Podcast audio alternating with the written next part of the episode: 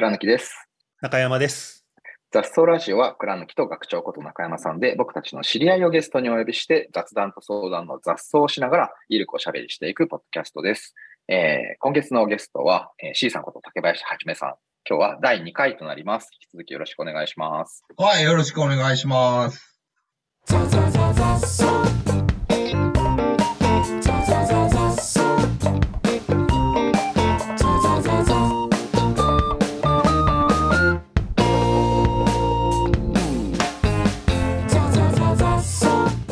前回は、あの、第1回、いつも雑草ラジオ第1回はもう本当雑談だけで終わるんですけど、前回はなんとイノベーションについてお話をして、まあ、いわゆる、こう、今までやってきたことの延長上でもっと頑張るんじゃなくて、まあ、やり方自体見直せば、それは別に新規事業だろうと、どんなところでもイノベーションであるという、すごく真面目な話をしてしまったので、うん。今回はちょっと真面目じゃない話も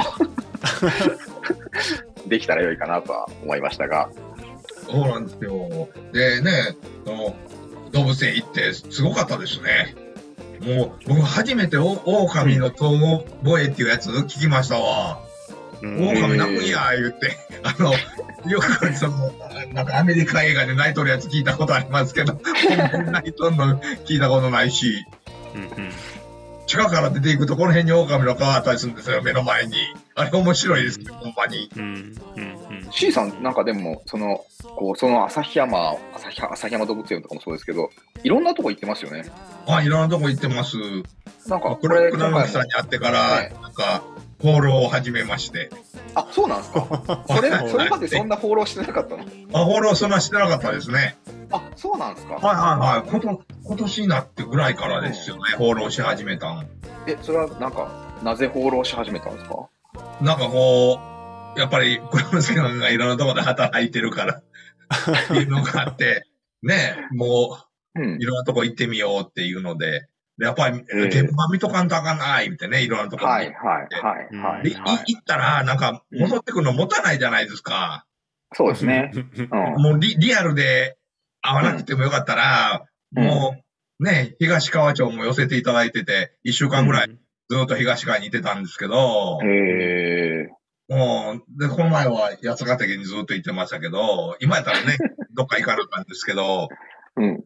それで仕事できるんで、うん、うん、うん、うんうん。その方がこう、ね、現場わかりますからね。へえ。なんか行くときは、そうやって、こう、目的というか、なんか誰かに会いに行くとか、どこか見に行くみたいな、あななんんかあかっ、ていく感じなんですか？はい、はい。なんか呼ばれて行って、なんかテーマごとに呼ばれて行って、もう行ったら、うんもう帰ってくるのやめようかな、思って、そこに行ってるって感じで。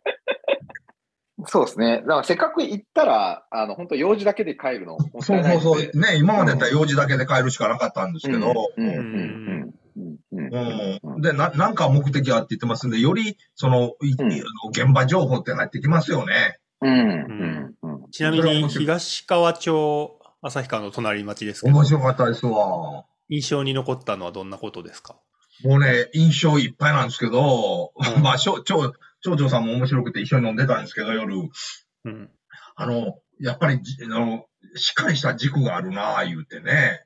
うんうん。あの、街自体に。で、一番感じたのは、その、あの、ペダルの話でいくと、1回目にね、あの、競輪選手のペダルの話させてもらいましたけど、いあの、垣根っていうのはあんまりないんです。感じないですね。垣根。あの、例えば行政とか。例えばえっ、と、部門間の垣根とか、はい。行政の垣根とか、うん。隣との垣根とか、じゃなくて、うんこういったやつがストレートにこう、行くっていう感じしますね。いろんな人と話してて、うん。それ、あの、やっぱコミュニティとして、こう、ちゃん、人が繋がってるっていうこと？コミュニティとして繋がってるなっていう気はしましたね。で、多分何年もかけてデザインされてきたんやろうなっていうのが一番大きかったですわ。う。うんん。普通ね、こことここが仲悪いとか、ねいろんなとこ回る、うんね、長いこといてたらいろんな人の話聞きますけど、うまいこと回ってんなとかね。で、ほら、あれも面白かったんですけど、小学校もうん。100メートルぐらいあるんですよ、あれ、横に。1階建てで。ああ、はいはいはい。広さがね。校舎が？あ広く校舎が。で、縦に立てないと、うん。横にしといたらまた誰に、いろんな人に会うじゃないですか。うんあほんで多分廊下と、あの、あっち側にははい食べないんですよ。うんそれと、あ。へずっと前から幼稚園とか保育園は、なんかほら、行政でか分かれてるから、ーはい。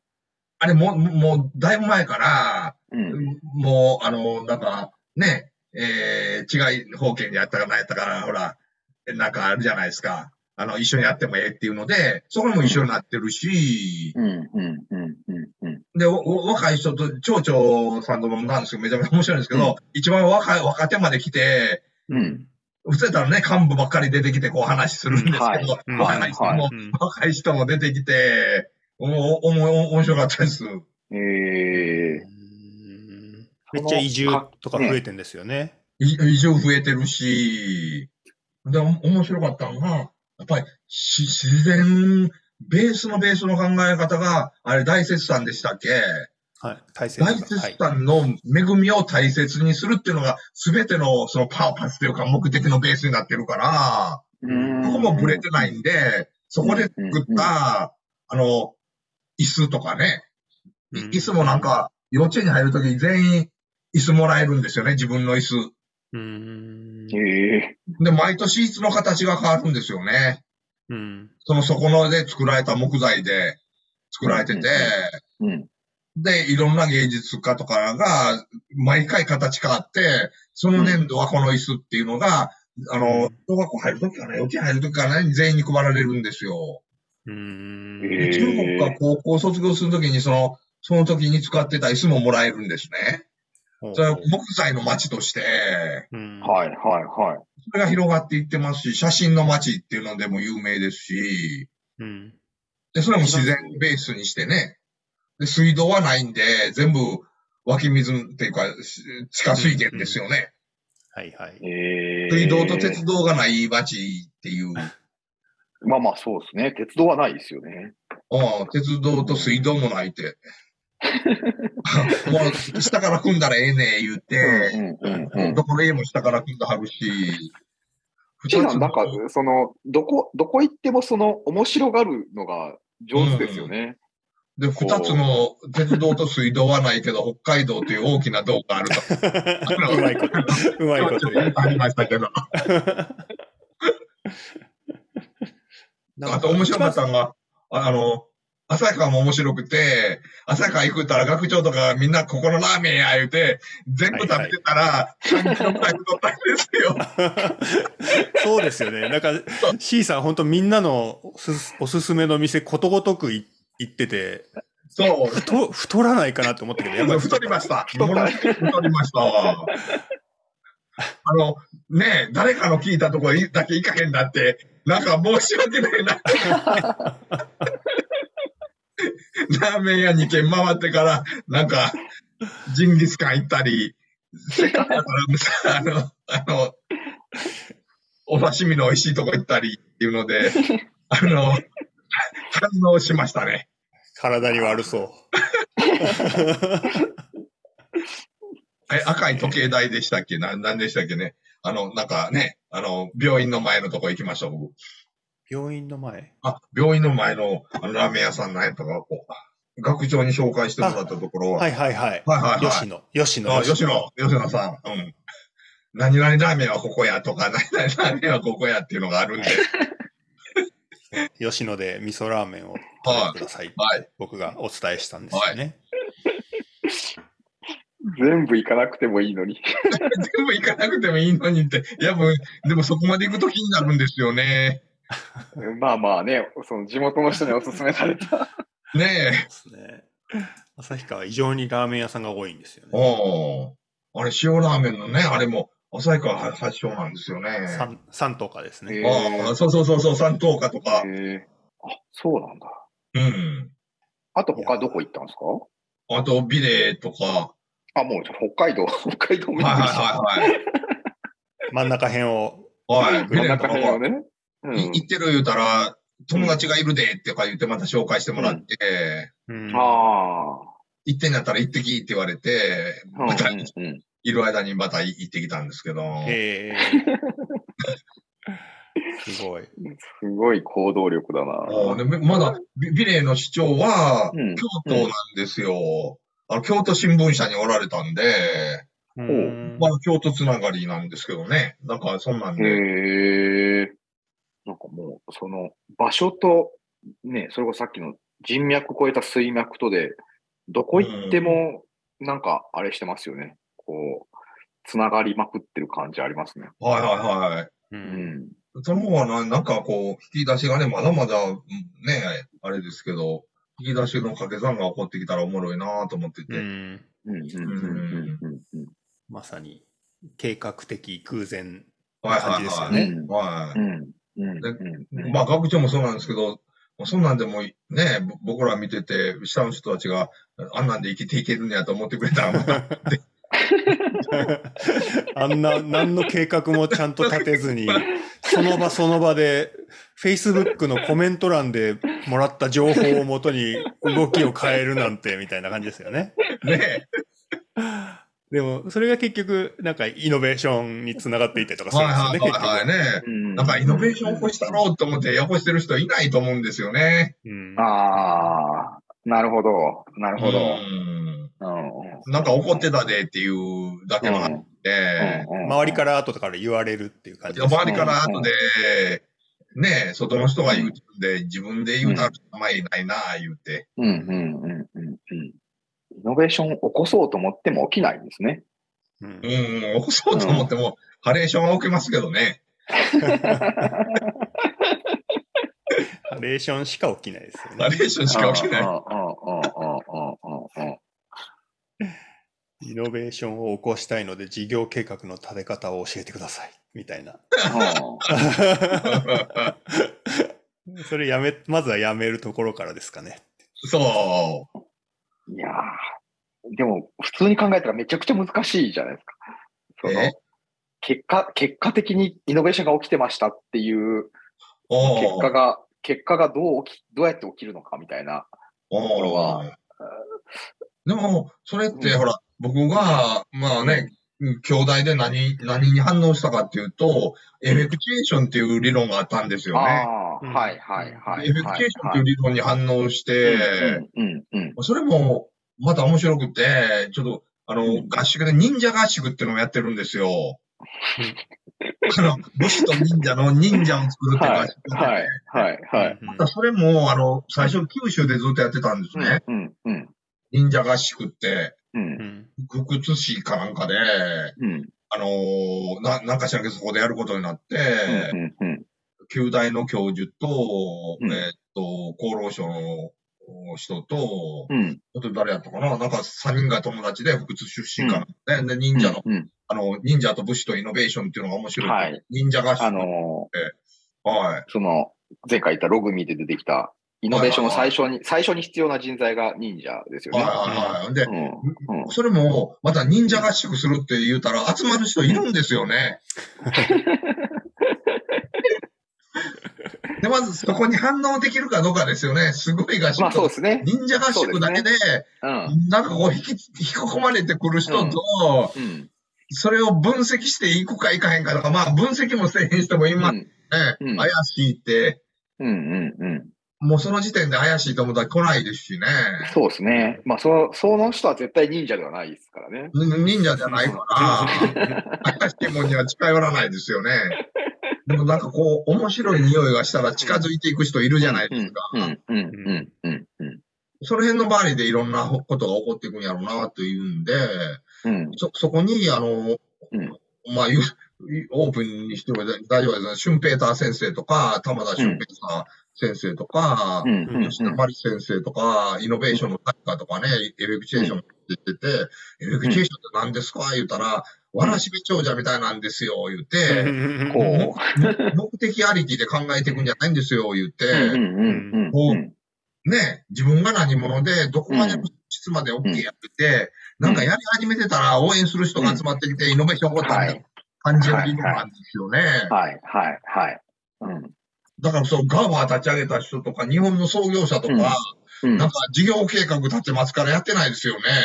うんうんうんうんうん。これ、あれ作るでとか、バイク作るでとか、まあそうですよね。こんやったらおもろいんやないって。ただお金を集めるために事業計画がいりますけど、うんうんそれはどっちかというと武士の番頭さんが作ったったりするんですよね。はい、はい、うんはい、はい、はい。その理論面白いなって、そんなを、うんの広げたら、みんな、うんあの会社の中で、何やってんねんって言われた人は、実は忍者で大切やっていうメッセージ出せんのちゃうかな、言って。なるほど、なるほど。うん。また忍者ばっかり研究したらおもろいんちゃうか、思ってね。うん。な多分忍者と猫は通じるところある感じしますけど、ありますね。ね、学長的に なんか、それ感じないですか？今話聞いてて。あの C さんの表、うん。まああの、うん。表の話で、うん、あの起承転結理論っていうのがありますけど、うん、その起承事業を立ち上げて、うん。こう成長軌道に乗せるっていうところが得意なのが、うん。あのまあ、僕の組織の猫でいうと、うん。猫とか虎の人たちがうん。そこが得意で、まあ、そこ C さんだと忍者がそこはい。がうん。得意で、うんで立ち上がって軌道に乗ってきてこうボリュームが増えてきてうん、そろそろマニュアルが必要ですねみたいになってきた頃には、うんあの、うん僕の場合は組織の犬タイプの人たちがそれが得意で、うんうんで C さんで言うと、侍が得意です。侍はきっちりあの目を受けてその仕事をやりきらないと切腹しなきゃいけないんですああ、よね。切腹しなうん、うん、かった。うん、うん、忍者は切腹しちゃいけないっていう。うん。どんな手を使っても一回帰らなければいけないんですよね。なるほど。なるほど。なるほど。なんかを持ち帰る。情報持ち帰る。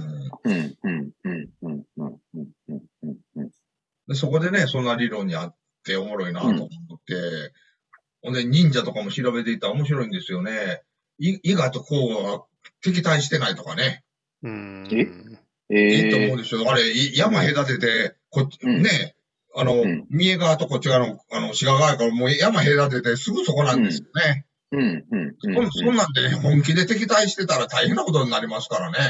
うん。なるほど、うんどっちも絶滅しちゃうみたいな。どっちも絶滅にしますよね。はあはあはあはあそんなとこで仕掛けたり、本気で、え、雇われてる人たちが敵対してるだけなんですよね。なるほど。なるほど、なるほどね。うん。で、雇われてる人は敵対してくれな困るんですよね。うん。情報戦にならないから。うん。うんうん。で、何年間一回に合同演習とかしてたっていうのを誰か言ってたんですけど、えうえん。で、そこで、お前とこの雇ってる漁師どうやねんとか、うん。うん、うん、うん。ほなたこれ言うとこか言うて、それ言うといたら、いい情報取ってこい言うて、ずーっとお互いマッチポンプで情報取り、そうか。まさに消耗戦はしないっていうことですね。うんうん。これ真剣に戦ったらあかんで、言うて、うん。そうねえ、いうことか。そう。で、徳川勝っちゃったらもう忍者いらなくなってね、もうだんだんだんだんそうね。しんどいことになっていって、あれずっと戦ってくれると、そうですね。うん。統一されちゃうとね。統一されちゃうとね忍者あんまりいなくなっちゃうんで。いなくなっちゃうもんね。うん、うん、うん。ううん。まあ、隠密回る人はいるけど、そんなたくさんいらんで、ん。そのうん。ううん。んそうすると、侍だけのあれになるわけそうそうなっっていくんですよなね。るほど。ど大企業があの犬ばっかりになっていく感じと似てるそうそうそうそう。まあまあ、平和でいいっちゃいいですけどね。ああ。でも忍者同士はあんまり仲良かったりするんで、なるほど。うん、それも面白かったな面白いですね、それ。ああ。あと全然話飛ぶんですけど、あの、京都だったら応仁の乱も面白いんですよね。応仁の乱。うん。あの、に西陣と東陣に分かれて戦争するんですけど、長いことやってたんですね、何十年間も。うんうんうんうんで、僕はあの西陣っていうところに住んでたんで、西寄りの、はい。だから山名宗全川っていう方なんですけど、もう一つ東の陣あったんですね。うんうんうんで、東の陣ってね、バスで一つぐらい行ったところなんですよ。一つか二つ。うん。もうめっちゃ近い。めっちゃ近いんですよ。うんううんんだからそんなの真剣にまたこれも、刀持ったり槍持ったりやったら、うんみんな死んでしまうんですよね。うんうんうんうんだからそんな武器を持って戦ったりせずに、夜に相相手の屋敷に火つけに行ったりするんですよ。よ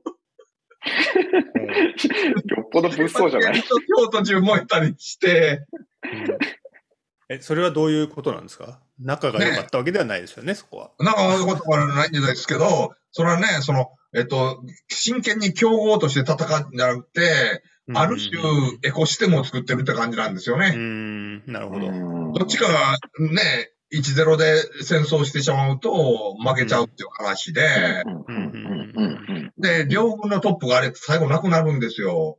うん。その時に、何の戦いやったかようわからんようになって集結していくんですけど、うんうん。なるほど。だから完全にコンペティターとして1-0で勝負かけていくんじゃないんですよね。うん。うん。うんまあ、相手を消しちゃうと、もうやることなくなっちゃいますからね。相手、相手消しちゃうとまたややこしいんで、うんううんんその相手がいることで、そうそうそ生き延びていくというか、うん続いていくっていう。それこそね、どっちかが勝って、それが大きくなって、どそうそうするとど同質化。う。どうしちゃいますもんねなっていくから、うんうんうんだからよくあの僕話すのはな、千年続いてる炙り餅屋さんってあるんですよね、京都に。うん。うん。うんあの、今年兄弟の授業に出てもらったんですけど、1022年続いてるって言うたはったんですよ、おかみさんが。うん。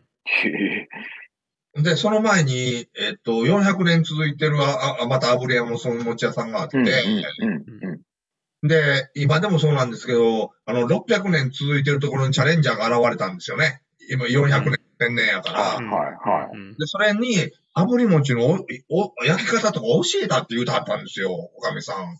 うんああ、はいはいはい。で、普通やったら、チャレンジャーが現れたら潰しに行きますようね。んうんうんうんうんうん600年続いてる老舗ですから、うんで、炙り餅の焼き方を教えて、うんで、今でも、その400年の方は、あの、あれやってはるんですよ。客引きがおられて、うんで、いら、あの、観光客こうね、呼び込んではるんで、パッと見たらうんうん、400年のちょっとたくさん入ってはるんですよ。はいはいはい。ほんで、1000年の方のおかみさんに、うんあのー客引きとかしないんですかって、ね、うん続く秘訣は何ですかって言ったら、うんうん相手をちょっとだけ片しといてあげることやってよかったんですよ。うんええで、あっち側が客引きしてくれはって、調べたらうんこっちが1000年やで言ったら、今度1000年の方食べに来はるんですよね。なるほど。なるほど。なるほど。で、そんな、わざわざ人雇わんでもええと。うんうんうん客を引いてくれる人を雇わんでもええと。うんうんうんで、この400年の人が現れた時に、うんちょっとね、味を、子供の味にしてはったんですよ、この400年の方は。400年の方がね、新しい方がね。だからお、おじいちゃんとかが、前に肉で入れたら子供来えへんけど、あ帰りに炙り餅食べさせたらやったら子供ついてくるんですよね。うんうんうんで、甘いのも最初食べて、うんで、大人になってくると今度こっち側に食べに来るんですよね。うんなるほど。いや、もう、400年が若い店っていうのが、もうすでにスケールがでかすぎて、ちょっと。でもそれってエコシステムで、で、ね、長く続いてるっていうのは、こう、ジバーとのエコシステムとか、お客さんとのエコシステムがこう出来上がってんねやなっていうのなるほが、ど、なるほど。フランスさんのエコシステムの話につながる。モデルにつながっていくんやろうなと思って、お会いしたかってのがあったんですよ。エコシステムの話につながるのは、うん。ちょっと面白い。うん。面白い話。今までは勝ったか負けたとか、ほら、うん。3C 分析とか、うんうん。うん。うん。うん。うん競争戦略の競争戦略とか、話として。うんうんうん。だから、エフチエーションなんかも仲間を作れて、敵でやろうが仲間にするはいにはどうしたらいいかとはいか、はいはいひょっとしたら、敵がいるからそこでエコシステムができてんのか、ひょっとしたら敵にはい、あるいは組み方があるのか、うんうんうんなんか単なる競争戦略でもないんですよね。うんなるほど。うん勝つこれどっかが勝って、どっかが負。けた言うて、うんそれで、その、千年続いていかへんで、言うて、だから今までは競争戦略とかやってると、あの、一発当たったら、ものすごい大成功するんですよね。うんうんうんうんうんうんで中国なんかもそうなんですけど、うん。あの、知り合いの人が、文房具屋始めた言うて何百億のビジネスになったって、うん。あの、門前の小学校の前に、日本じゃないですけど、文房具屋が作るだけで、うん。人口と学校多いからううんん。何百億なんですけど、でも今度継続ができないんですよね。うんうんうん。うんうんビジネスとして。だから日本に学びに来たりするんですよね。なんで日本企業で続くんやとかね。うん。なるほど、なるほど、なるほど。その続く話スととか、エコシステムの話は、うん、だからお客さんとエコシステムを作ってるのかなっていうのが、うんうんうんうんだからなんか競競争戦略そんなんでもないなって、う。うん。んうん。とか1-0で潰しに行って殺し合いをしてるんでもないし、うん。うん。うん。相手を生かすんですかね。うん。その、周りを生かすからずっといられるみたいな。おー。で違いを生かすっていう感じです、うん。違いを生かすんでしょうかね。うん。うん。うん。なるほど、なるほど。うん。お互いの違いを生かす。うん。うん。うん。うん。ああ、ね。いいキーワードで。甘い、甘い味とか、ね、お年寄り向けの味みたいなのうで、ちょっと違いを作そって、う。それ生かすっていうのはいいですね。うん、うん、うん、うん、うん。そうですね。なんか、こう、僕はセルフマネジメントってよく言うんですけど、うんセルフマネジメントのマネジメントを、その、生かすっていうふうに訳すと、うんその自分を生かすってなるんですけど、あの、うん。自分を生かすためには他人を生かさないと自分が生きないなって。最近思ってて、うんなので、セルフマネジメントできるって言ったときに、その、自立のね自分で、こう、一人で生きていけるっていう話より、その、周りの人を生かせるから、うん自分が生きるんだな、みたいな。うんうんうん。で、そ、それができないと、セルフマネジメントとは言えないな、みたいなふうになんか感じてて、なんか、セルフマネジメントできる状態っていうのは、さっきのエコシステムが作られてる状態になんか近しい感じが、うん。なんか話聞いてて、思いましたね。うん。うん。だから、でまた今回もね。としてもね、エコシステムができたり、で、それができてくると、おね、おもろいなって思うんですけど、うん。また、まためちゃくちゃ真面目な話をしてしまいましたが、真面目な話を、根が、根が真面目だからね。根が真面目だからね、真面目な話をしましたが、あの、もう今回も時間を大幅超過しておりますので、第2回は一旦この辺にして、まだまだまだあの次回がありますので、ままた来週お話はが。もうぜひね、はい皆さんで炙り餅ツアーしたいなと思いますい。やー、そういうの行きたいですね。行きましょう。じゃあ、一旦今週はこの辺で。ではまた来週。はい、さよなら。